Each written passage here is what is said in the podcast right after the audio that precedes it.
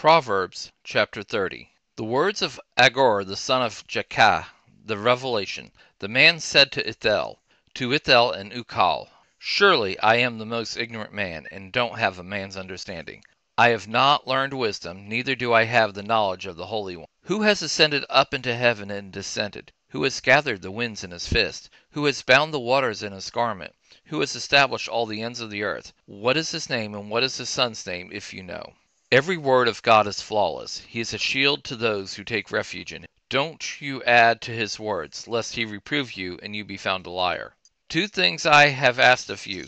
Don't deny me before I die. Remove far from me falsehoods and lies. Give me neither poverty nor riches. Feed me with the food that is needful for me.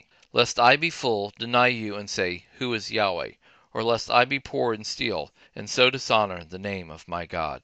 Don't slander a servant to his master, lest he curse you and you be held guilty. There is a generation that curses their father and doesn't bless their mother. There is a generation that is pure in their own eyes, yet are not washed from their filthiness. There is a generation, oh, how lofty are their eyes! Their eyelids are lifted up.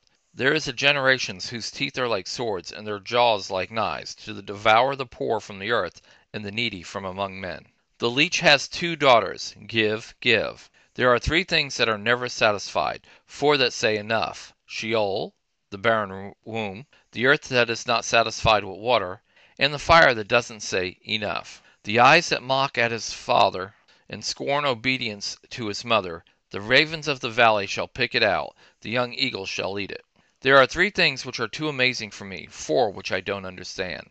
The way of an eagle in the air, the way of a serpent on a rock, the way of a ship in the middle of the sea in the way of a man with a maiden. So is the way of an adulterous woman. She eats and wipes her mouth, and says, I have done nothing. For three things the earth trembles, and under four it can't bear up. For a servant when he is king, a fool when he is filled with food, for an unloved woman when she is married, and a servant who is heir to her mistress. There are four things which are little on the earth, but are exceedingly wise. The ants are not strong people, yet they provide their food in the summer. The hyraxes are but a feeble folk, yet make their houses in the rocks. The locusts have no king, yet they advance in ranks. You can catch a lizard with your hands, yet it is in kings' palaces. There are three things which are stately in their march, four which are stately in going. The lion, which is mightiest among animals, and doesn't turn away for any. The greyhound, the male goat, and the king against whom there is no rising up.